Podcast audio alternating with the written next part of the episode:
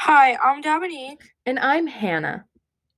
and welcome back to our podcast. In this week's episode, we will be discussing human sex trafficking. Sex trafficking is defined by the Trafficking Victims Protection Act of 2000 external icon as the recruitment, harboring, transportation, provision, obtaining, patronizing, or soliciting of a person for the purpose of a commercial sex act.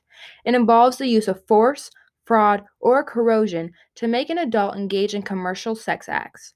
However, any commercial sexual activity with a minor, even without force, fraud, or coercion, is considered trafficking. Human sex trafficking is very common and hard to predict, but there are some telltale signs to catch human sex trafficking. Some of the signs are victims will appear malnourished, they will show signs of physical injuries and abuse, they will avoid eye contact, social interaction, and authority figures and law enforcement. They will seem to adhere to scripted or rehearsed responses in social interaction. They will lack official identification documents. They will appear destitute and lacking of personal possessions, and they will work excessively long hours. To continue with what Dominique said, victims or people who have been sex trafficked will live at a place of employment. They will check into hotels or mot- motels with older males and refer to those males as boyfriend or daddy, which is often street slang for pimp.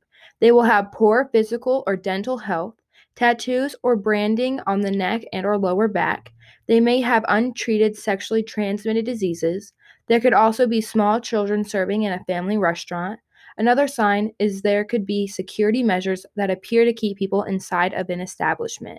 For example, barbed wire inside of a fence, bars covering the inside of windows, and to conclude, the last sign is not allowing people to go into public alone or speak for themselves. Human sex trafficking can be hard to detect. We hope if enough people know these signs, we can help the victims to be set free.